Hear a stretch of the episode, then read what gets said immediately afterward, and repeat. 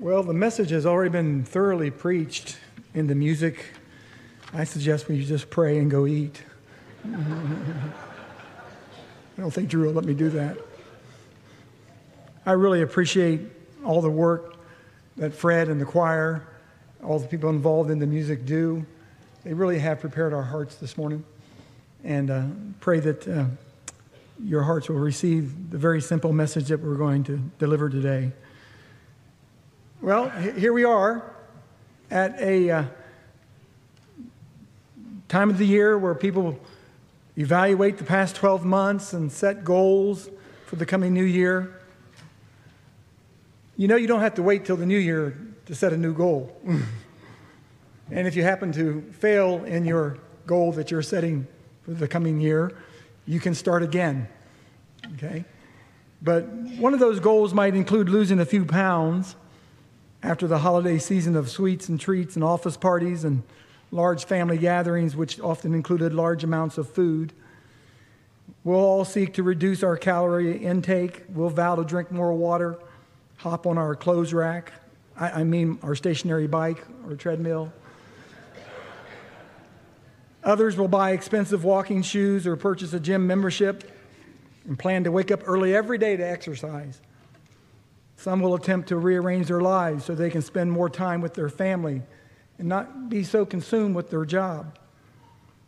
Many of us will embark on a Bible reading schedule to help read through the Bible, the entire Bible, over the next year. All of these are good things that will require adjusting our schedules, prioritizing what is important to us. As the year progresses, life will get busy, and there'll be things that'll enter into the equation unexpected circumstances, responsibilities, opportunities.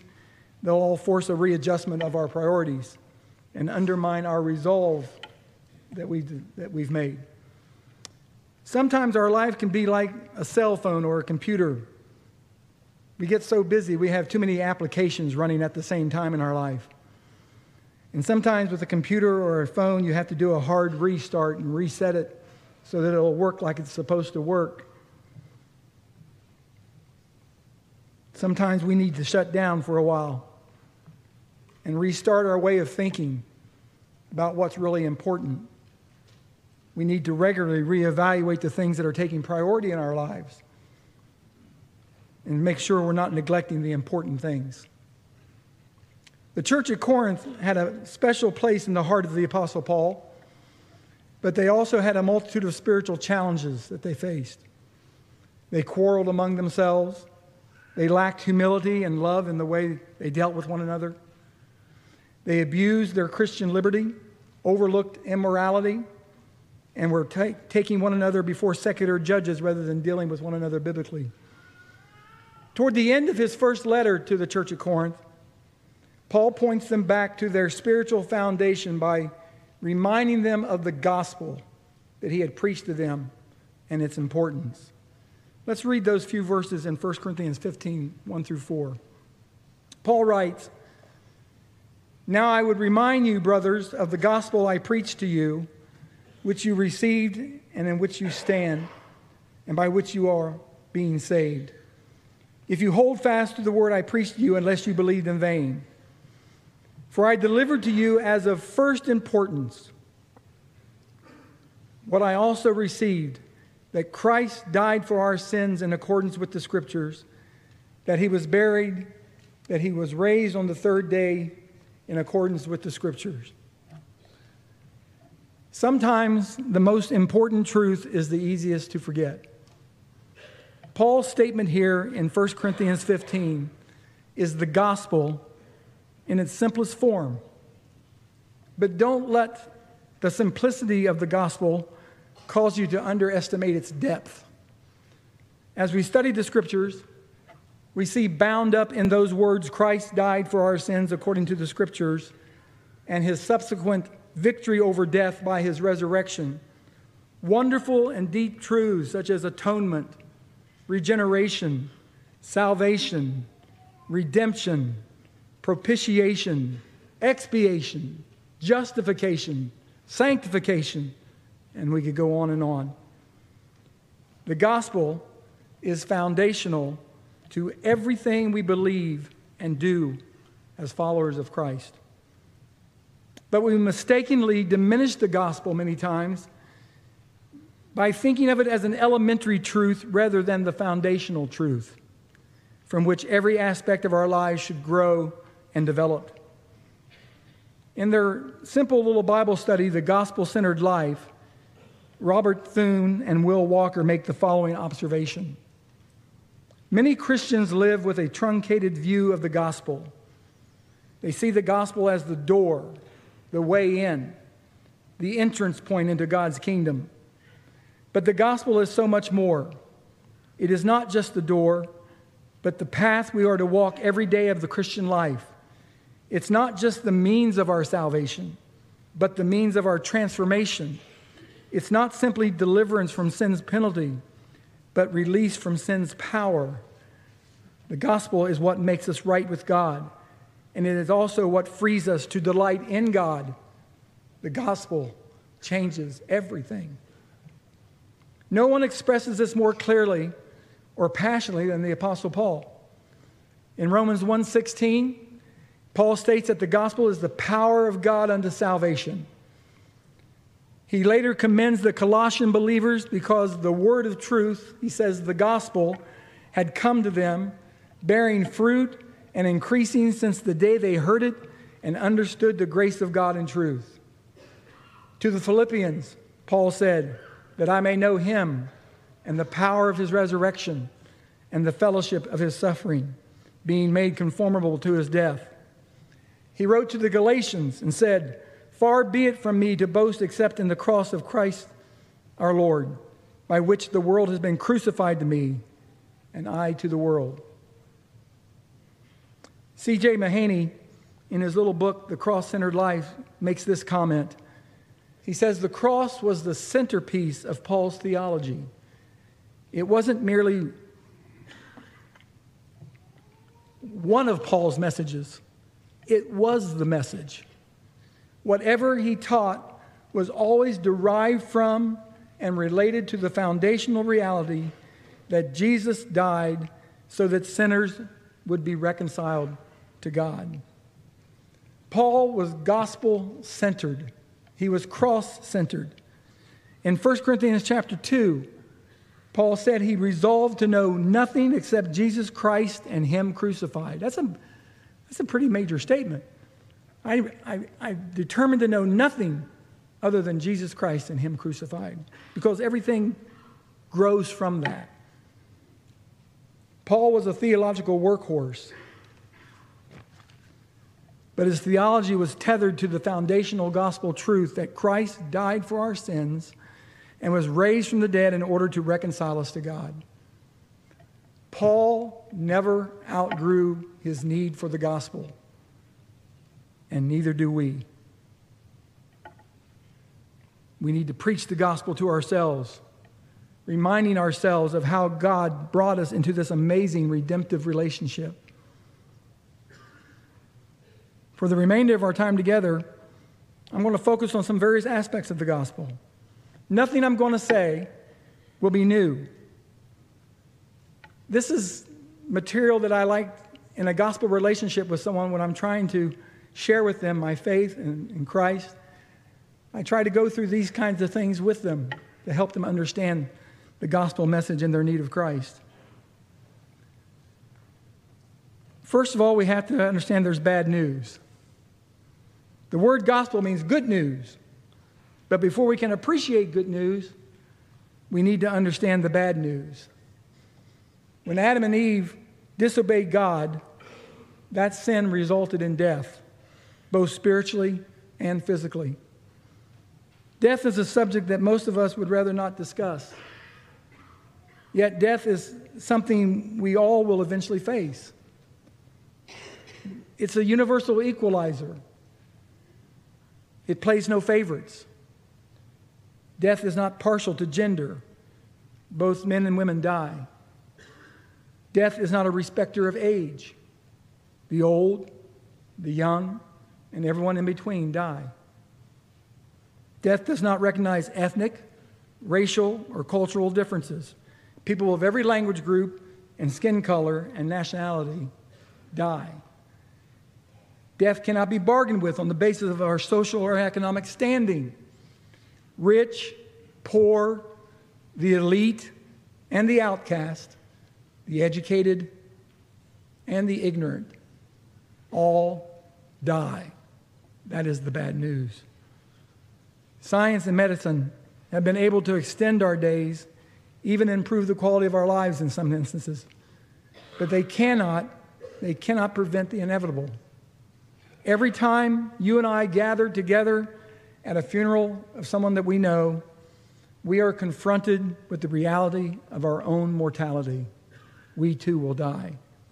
If the Lord tarries in time, people will stand around my casket and yours and reminisce about the old days. Death may be inevitable, but there's nothing natural about it. We were created by an eternal God who created us to live an eternal life with Him. It may be inevitable, but it's not natural. Every time someone dies, it's a stark reminder to each one of us that something is terribly wrong in the world, that something is fundamentally broken. The world is broken. The Bible tells us how this tragic scenario in which we all live came to be. In Romans chapter 5, the Apostle Paul gives us insight into this predicament in which we all find ourselves. It says, Therefore, just as sin came into the world, and death through sin, and so death spread to all men because all sinned. Paul explains to us that when Adam, who was the representative of the entire human race, chose to rebel against God, he plunged the entire human race into sin and death. And that includes us. The Bible declares that in Adam we all died. And because of Adam's willful decision to ignore God's warning, sin became a part of our very nature. As Drew often says, sin is in our spiritual DNA. We're born sinners. And our sin alienates us from the God who created us. We are sinners by birth, but we are also sinners by choice. And Paul declares in Romans chapter 3 For all have sinned and come short of God's glory. But God has a redemptive plan. God has a way of reconciling us to Himself. Even in the midst of the tragic fall of Adam and Eve, God began to reveal to them and to us His plan for making things right again, His plan for redeeming us from the curse of sin and of death and reconciling us to Himself.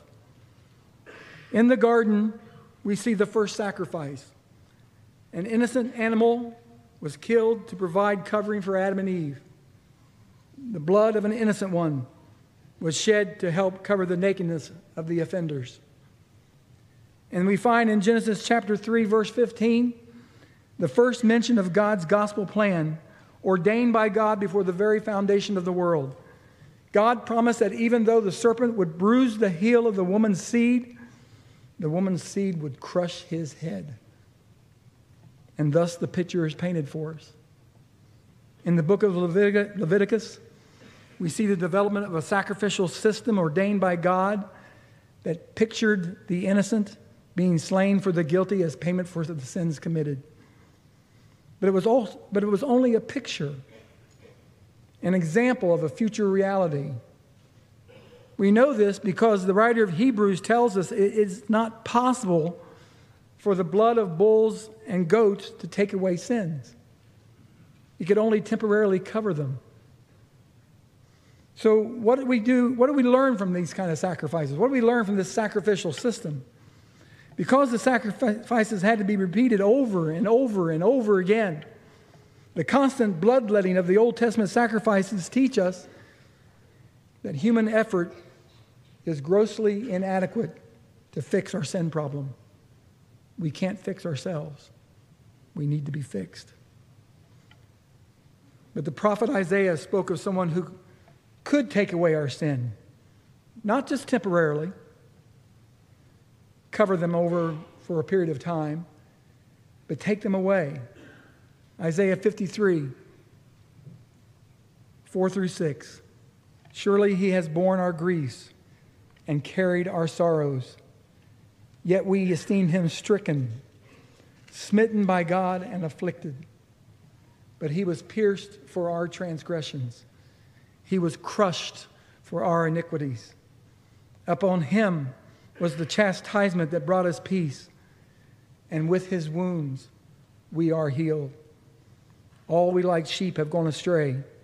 We have turned everyone to his own way, and the Lord has laid on him the iniquity of us all. The entire story of the Bible is the story of God's redemptive plan to bring people back into a right relationship with Him. What we were created for, to know Him, to commune with Him, to see Him face to face. But a terrible curse hangs over all creation. And the Bible tells us that all of creation is in birth pains, waiting to be delivered from the curse of sin and death.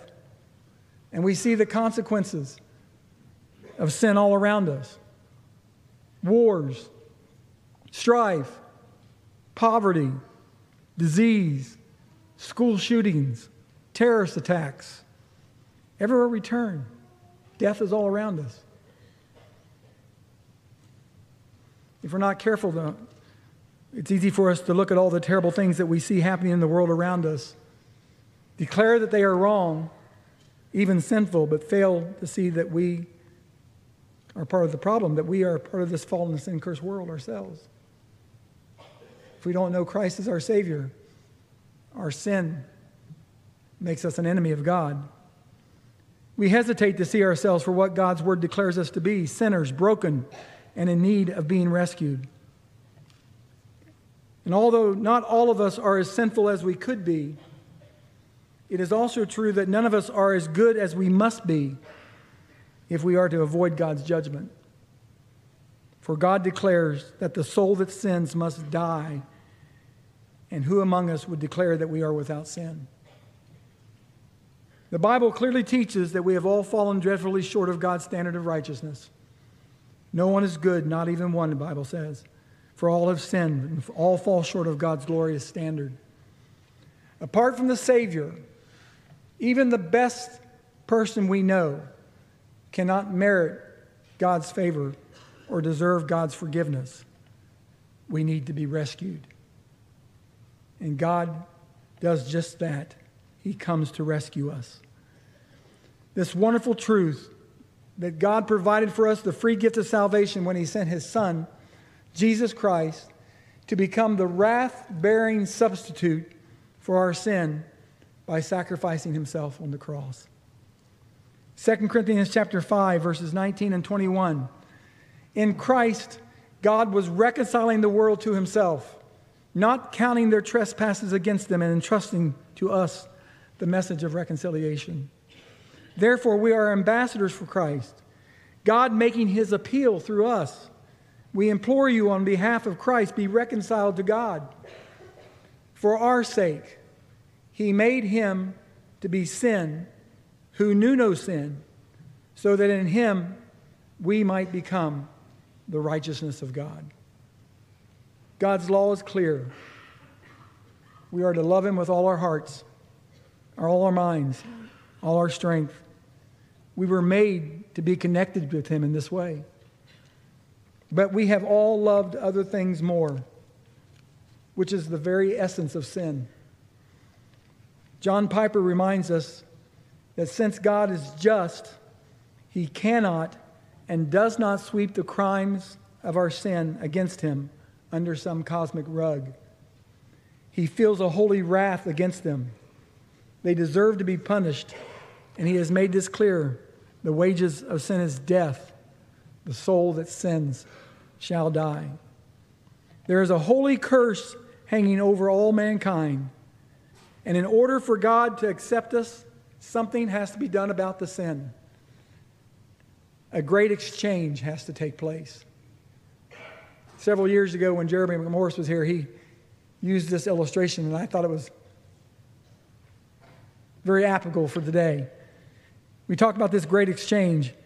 When we place our trust, the full weight of our confidence in Christ alone, this great exchange takes place. Jesus, God's perfect, sinless Son, gets my sin. And in exchange, I get something I desperately need. I get the perfect righteousness of Jesus Christ that makes me acceptable to God.